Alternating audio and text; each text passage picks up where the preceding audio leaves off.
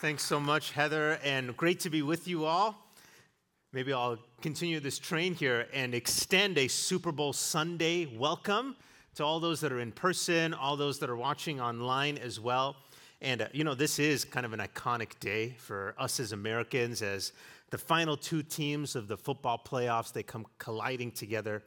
And uh, if you didn't know, our Minnesota Vikings are not one of those final two teams. But Kansas City, okay, any Kansas City fans in the house? Any? Okay, we got a few of you. Great. Some maybe online. How about San Francisco? I know Heather said she's a San Francisco fan. Okay, some we got more Niners people in here. Alrighty, that's good. You know, we have some really uh, dear connections in the San Francisco Bay Area. So, for the sake of maybe having someone to root for, I'll be a 49ers fan tonight as well. And, uh, you know, I was just reflecting on that, you know, picking who's the team that I'm going to root for for the Super Bowl. And, and it got me thinking, you know, who else or what else am I rooting for in life? Uh, maybe as I say that, I could turn the question to you. Who, who else or what else are you rooting for? Uh, maybe you're rooting for a family member that's looking for a job. Maybe, it's, uh, maybe there's someone you know in your life that's going through a health struggle and you're rooting for them to make it through. Or maybe to kind of widen the aperture a little bit, maybe you're just rooting for our world to finally settle down amidst all the conflict and all the unrest and uncertainty that's happening. Or maybe to turn it to faith. Maybe some of you are rooting for someone in your life who maybe walked away from Jesus, and you're saying, Oh, you, I just so hope they come back. And, maybe I'll turn that on its head again and say, Who are the people rooting for you right now? Or maybe for me to turn that to me, who, who are the people rooting for me? I mean, that's a, that'd be a great feeling to know who those people might be. And, and I want to give you this encouragement that those people are out there. And, and maybe if you're skeptical or maybe if you feel like, no, no, that, that can't be, people are rooting for me. I, as one of your pastors, I want you to know I'm rooting for you. To be in love like Jesus, to live the life you've always been called to live in Christ. And, and the scriptures say this the scriptures say that the angels of heaven are rooting for you. The scriptures say that the faithful for all of history are cheering us on to love and good deeds. And it just reminds me that if we're going to walk out faith in today's world, I, I just think it's going to be better lived out when we hear the encouragement of God's people. And really, when you think about it, that's what we have in our New Testament it's basically Christians rooting for other Christians, typically in the form of a letter. And so, as many of you know, we're in a series, eight week series, uh, studying one of those letters. It's the letter called Colossians, written by the Apostle Paul. And he's rooting for this church. And he wants them to come alive in their faith. And so, for every week of this series, we've been titling the message, I Come Alive When and then we fill in the blank. And if I could title today's message, I would say the passage we're going to look at, Colossians 3 1 through 11, I come alive when I seek the higher things. And you'll get an idea of why I think that's an appropriate title as we dive deeper into this passage. But uh, remember, for those, for those of you who haven't been with us for review, this letter by Paul, it, it was addressed to a group of Christians that he, he actually never met. Never met them face to face, but he has, he's heard reports of how they're doing by the founder of their church. Uh, this is a guy named Epaphras. And Epaphras went to visit Paul when he was in prison. Uh, well, actually, probably more specifically, a house arrest, uh, a, a, confinement where he actually could meet with other people. And this particular uh, confinement for Paul lasted about two years, and he was a bit of a prolific writer during this time. So he wrote this letter to the Colossians while he was on this house arrest, but he also wrote to the Philippians, to the Ephesians, and to a man named Philemon. And all of those letters are in our New Testament. And again, a common theme in these letters is Paul encouraging these new Christians to stay the course. He's rooting for them to be in love like Jesus. Because for Paul, it, it's always about Jesus. And throughout the beginning part of this letter to Colossians, again, this is just review for us, but Paul says this about Jesus. He says, He's the visible image of the invisible God. He calls him the head of the church. he says this about Jesus He's the only real thing in the world. And the Colossians needed to hear that because they were kind of caught in the middle, as many early Christians were, between other ideas on what it means to actually live this life the way it's supposed to be lived. And so there was one group of people on one side of them, and they were saying, These Christians, you need to stop believing that there's only one God made known in Jesus. That, that's a silly, uh, that's kind of an offensive proposition. There are infinite number of gods. And each of them need to be paid respect and honor if we're going to actually have favor in our life.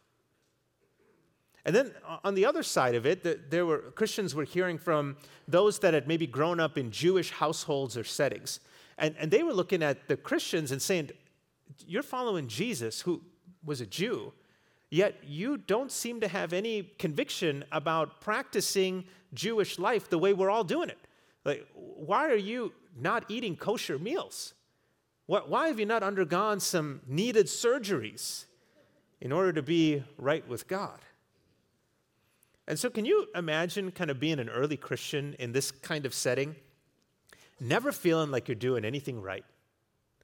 Always feeling there was another rule or ritual or thing that you needed to follow just to keep your neighbors from turning on you. And imagine the pressure and the confusion that you may have felt in certain settings to be like, yeah, I'll, I'll just say a quick prayer to that God. Or, oh, we're, we're hanging out with that family tonight. We're not going to eat this food. Or actually, I'm, I'm not too hungry. And I just bring that context up to suggest that their plight is maybe not all that different from our own, although with different challenges. I'm sure none of us are getting much pressure to appease certain gods or to avoid eating pork or shellfish. Um, but there's other pressures around us. Maybe it's pressure to underplay or avoid any mention of Jesus or faith in our everyday life. Or maybe some of us, if we swing the pendulum all to the other direction, maybe some of us feel pressure to kind of overdo it. And all we're supposed to do is be with Christian people and go to Christian places and only listen to Christian music or watch Christian movies, right? It's why I believe there's something here for us because the pressure filled environment of the Colossians, it, it compelled Paul to write to them. And he's rooting for them to keep their focus on the main thing, maybe the main person Jesus. Because Paul knows that the Colossians are about to fall for a common trap in faith. And that's this that we become so focused on doing what we're told to do that we actually don't become who we were meant to be. And so, Paul, before we get to Colossians 3, our text for this morning, I just want you to listen to his words in Colossians 2, verses 20 through 23. Uh, Paul writes this to, the, to this church. He says, Christ has set you free from the spiritual powers of this world, so why do you keep on following the rules of the world? Such as, don't handle that, don't taste that, don't touch that. Such rules are mere human teachings about things that deteriorate as we use them. He goes on, these rules may seem wise because they require strong devotion or pious self denial or severe bodily discipline. But they provide no help in conquering a person's evil desires. I mean, that final part just stopped me cold. They provide no help. In other words, all these spiritual people are trying to convince the Colossians that they need to do more. They need more prayers or more rituals or more rules, more, more, more, more, more. And how many of us have found ourselves thinking that that's the secret to be the people we want to be? That's what, that's what it's going to take to be like Jesus. We just need to add more to our lives, uh, more time at church, and more rules to follow, and more good works, and more things to avoid. And, and I'm not suggesting that we throw that all out. What I'm suggesting is that if we go through our faith being more focused on a list of things that we need to do or not do, rather than keeping our focus on Jesus, then we probably won't become like him. We're more likely to become like the people who are peddling to us a list of things that we're supposed to do and not do. And for the Colossians, they were looking more like strict Jewish adherents or they were looking like loose pagan admirers. And Paul knows if they continue on in that trajectory, they're going to be exhausted in their misapplied devotion. And they're going to trade the grace of God in for the rules of religion. And they're going to trade the truth of God in for the theories of the world. And Paul knows, some of us probably know this too, that is not life in Christ. That's not going to help them. It's not going to help any of us actually conquer our tendencies to go toward the things that we know we should avoid. That's not going to be enough to actually turn us around to be in love like Jesus. So Paul says these words to the Colossian church. This is our text for the morning. Uh, it's, a, it's a little bit of a longer passage, so rather than having it on the screen here, I'm just going to read it to you. And I invite you to maybe transport yourself back to being a first century Christian, living in this tension of all these rules you're supposed to follow, and hear what Paul says. Colossians 3, verses 1 through 11. Paul writes Since you have been raised to new life with Christ, set your sights on the realities of heaven, where Christ sits in the place of honor at God's right hand. Think about the things of heaven, not the things of earth. For you died to this life, and your real life is hidden with Christ in God. And when Christ, who is your life, is revealed to the whole world, you will share in all his glory. So put to death the sinful earthly things lurking within you. Have nothing to do with sexual immorality, impurity, lust, and evil desires. Don't be greedy, for a greedy person is an idolater, worshiping the things of this world. Because of these sins, the anger of God is coming. You used to do these things when your life was still part of this world, but now is the time to get rid of anger rage, malicious behavior, slander, and dirty language. Don't lie to each other, for you have stripped off your old sinful nature and all its wicked deeds. Put on your new nature and be renewed as you learn to know your Creator and become like Him. In this new life, it doesn't matter if you're Jew or Gentile, circumcised or uncircumcised, barbaric, uncivilized, slave or free, Christ is all that matters and He lives in all of us. You know, it could be very easy to um, see that passage that I just read as maybe just another example of a long list of do's and don'ts. But if we look closely at Paul's approach, I hope you catch something just really profound about his invitations to the Colossians, and that is right at the top of verse 1. Uh, Paul writes Since you have been raised to new life with Christ, set your sights on the realities of heaven. Uh, some translations say, uh, set your mind on things above, or as is our message title today, seek the higher things. Uh, in other words, Paul is reminding these early Christians that if their focus is on the realities of heaven, on Jesus, that's when they're going to find the strength and the hope and the vision to actually become like him rather than maybe just pretend to be like him. Because look at what Paul says later in, in, the, in this passage in verse 10. He says, Put on your new nature and be renewed as you learn to know your Creator and become like Him. Because when, when Jesus is our focus rather than our lists of do's and don'ts, then, then we actually realize where we're off the mark. We, we realize where we might be acting more like strict uh, uh, religious adherents or loose admirers of religion. And, and a pretty sobering list of things can lurk within us when we're primarily focused on just managing our outward appearance. Be, because our lists, they never actually expose the source of our actions. Uh, look, look again at verse 5. He says, So put to death the sinful earthly things lurking within you.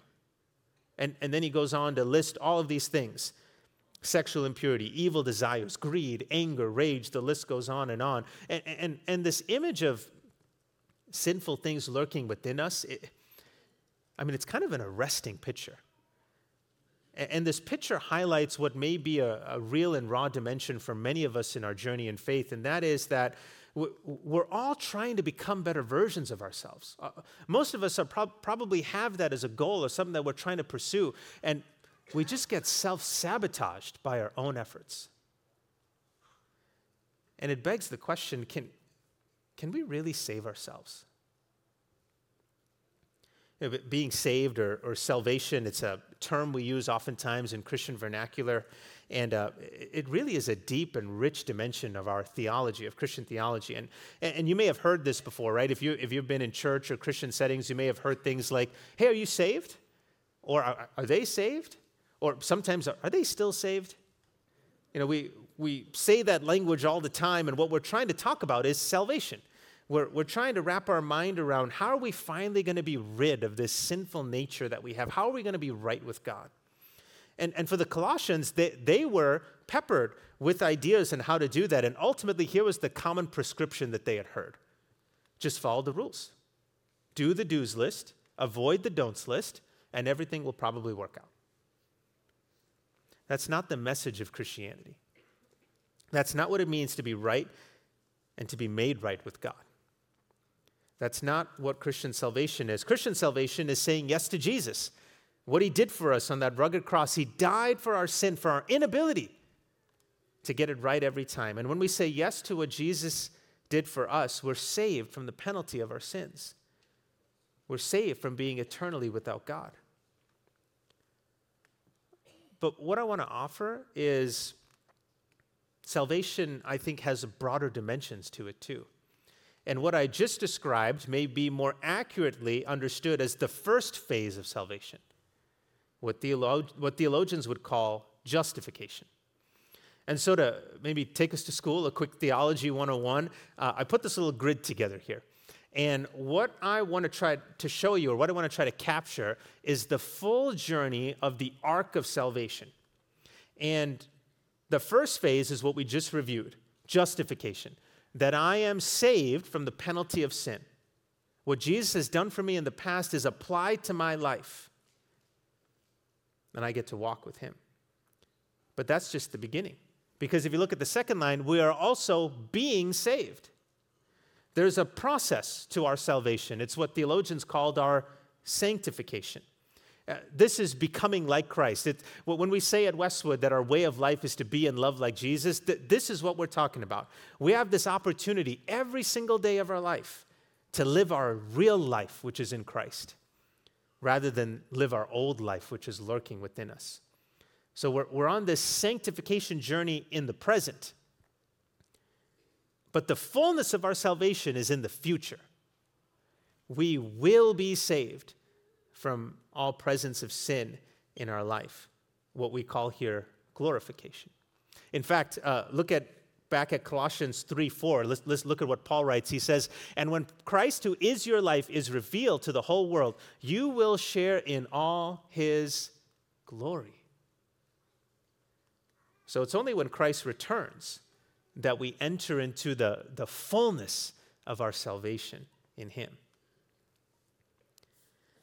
Uh, many of you know this. We've shared this with the church family that we uh, recently bought a house in the Chanhassen area. So we are thrilled to be part of this West Metro community. And uh, what that also means for us is we're in the process of selling our current home. And that means I make a lot of random trips to home improvement stores scattered all across the Twin Cities. And so a couple of weeks ago, I, I had to go to Menards to uh, get uh, some paint that's in our bedroom. It's the trim paint because I had to touch up a few things. And being, being an ambitious dad, I decided to bring two of my middle children, Tate and Ivy, with me. And I don't know if you've been to a Menards recently, but uh, this is one of those Menards that's two stories tall. Okay, so it's got a second floor. And in the middle of the store is, a, is like an escalator powered ramp that takes you from one floor to the next. And unsurprisingly, my kids were enamored with this escalator. Mind you, there was nothing up there that I needed, but uh, I just came for a gallon of paint, but lo and behold, that's where we spent a lot of our time. And you know, as kids tend to do, there, there's, there's always a game to be played. And one of the games was how quickly could they walk up, you know, with the power of that escalator. But a little mischievous also, how could they walk off from, could they walk against the power of the escalator and try to get back to where they started? And I'm watching them, you know, have some fun. And I thought, and again, pastors tend to do this, but I thought this really is a picture of our salvation in Christ. no, go, no, go with me, go with me here. So let, let me bring this grid back up here, okay? Because if salvation's this heavenward journey, right, to be in, be in uh, with God, then it's kind of like riding a spiritual escalator. The final destination being that beautiful hope of glorification, which apparently is on the second floor of Menards. but, but that we will be saved from all presence of sin in our lives. And we're going to commune with God in perfect harmony. And the moment that we step onto that escalator is when we receive the grace of God. We are justified by faith in Christ. We have been saved from the penalty of our sin. But remember, this journey is on an escalator. And the reason for that is that this journey is not just our own. God is at work, and His grace is always working on our behalf. It's the power that moves that escalator forward. And the process of sanctification, that's the invitation you and I have every day on what to do on the escalator. Because we can either walk with the grace of God into the hope of glory, we, we can maybe stay put, or we can maybe take steps back and we can try to work against His grace in our lives. But God's grace is so good that we actually don't get as far away from Him as we sometimes think. You know, that, that was apparent to me as I was watching my kids make mischief on that Menards escalator. They, they try to outpower it and they realize I didn't get that far. They only st- they stayed in somewhat the same place on where they were. And you know, here's ultimately why I wanted to bring forward this illustration because I think it's an important visual to see what Paul is trying to say here in Colossians 3. And, there was one other observation, another little angle to this story, and that is, unsurprisingly, there, there were an unsurprising number of onlookers that were watching these kids making mischief. And one of those onlookers was another kid, and he was, he was ahead of us on the escalator. He was about the same age as my kids. And he, he was with his dad, I think, a dad who obviously had not lost complete control. And, and, and, but this kid was so drawn into what was happening behind him that he didn't even realize he made it to the top. And, and his dad was kind of jarring his attention back to be like, no, we're, we're going this way. And as I think about that kid's experience, it reminds me about the experience of the Colossians because they, like us, are on this escalator of faith being formed into the image of Christ. And some of them, and maybe if we're honest, some of us, we're on this grace powered escalator. And instead of looking this way to where we're going, we're riding it this way. And the escalator is going in that direction, but for some reason, our back is to Jesus. And instead of seeking the higher things, instead of setting our sights on the realities of heaven, instead of looking to and being inspired by and being even uh, drawn even further into Jesus, our eyes are looking down at these ever increasing lists of things that we're supposed to do, and we're distracted. And maybe we were even tempted by the evil lurking within us. Because when our eyes are downward, we're also more inclined to see the world through the lens of the world. We're inclined to see division and discord. It's why Paul says in verse 11 in this new life, it doesn't matter if you're in this camp or that camp. All that matters is Christ who lives in us. You know, the context is these Colossians, they were bombarded with a number of different voices on what to do. And Paul is saying to them, I want you to trade in the pressure filled rules in for a grace filled ride. And that journey is best experienced when our eyes are on Jesus, when we seek the higher things. And the truth is, we know we're not going to walk this life out perfectly. We're going to get stuck sometimes. But thank God His grace keeps pulling us forward.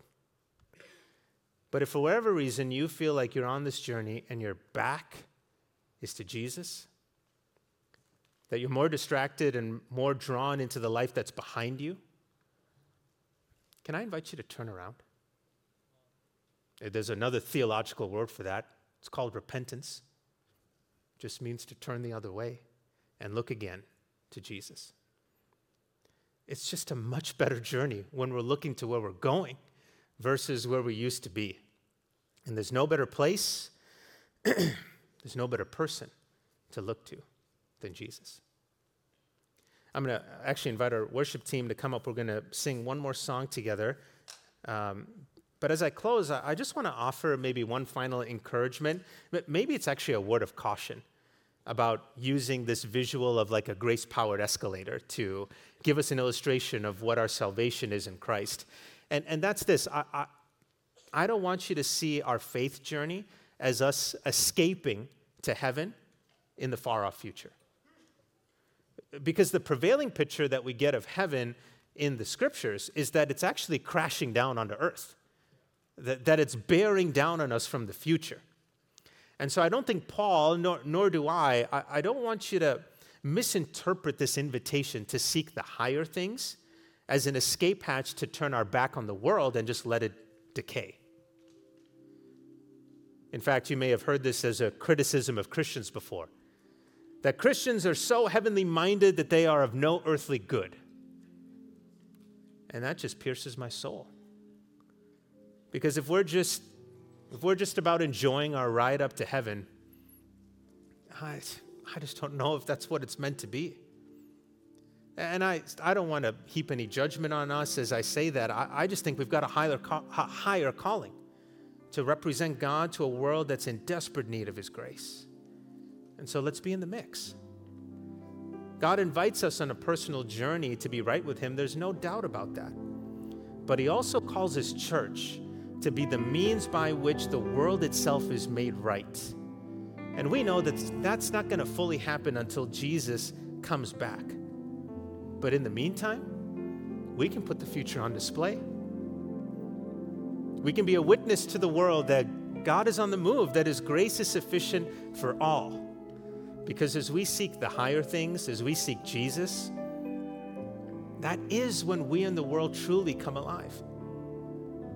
It's kind of like two kids riding an escalator, walking with its power to the destination of where we're going. And if there's anything we could root for today, Super Bowl Sunday, maybe that's what we should root for.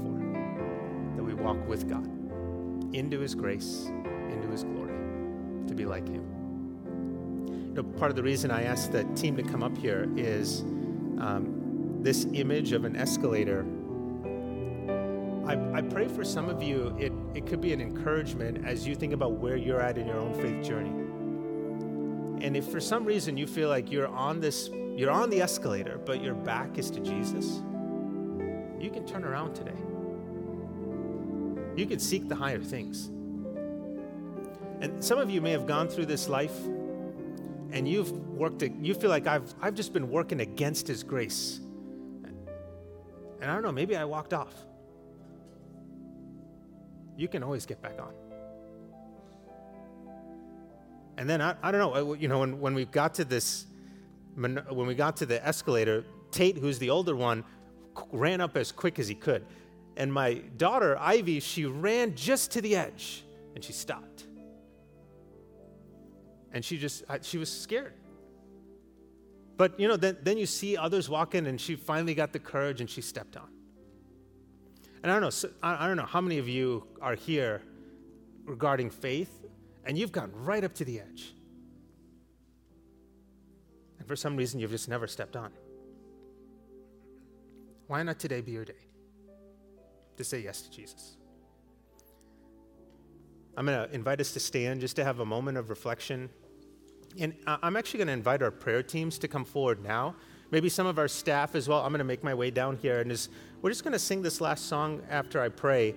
And some of you may feel so stirred that this is your moment that you may also just want to come forward. Maybe it's you making a physical step to acknowledge a spiritual step that you're taking your life to either turn around, to get back on again, or maybe someone to get on for the first time to receive God's grace and walk with Him. And I just pray that some people that are forward here could just be an encouragement to you. No pressure, no shame, no need. But we talk about God promptings a lot in our church, and some of you may feel stirred to say, like, you know, I, I kind of want to mark this moment and I just want to come forward. There's going to be thousands, hundreds of thousands of people cheering later this afternoon for a Super Bowl game. the angels of heaven will cheer. The faithful of all of history will cheer. Some of you might even start clapping. I don't know, you may know someone who walks, who walks up here. You walk up with them. Show them that life is best lived when we have encouragement from other people. And may God do something in you and for you and through you today as you be in love like Him. So, Lord, we just open our hands and we give you space to speak to us. I don't know where some of us are at as we consider where we're at on this journey of faith, ride in a spiritual escalator. Some of us need a turnaround. Some of us need to know we can get back on.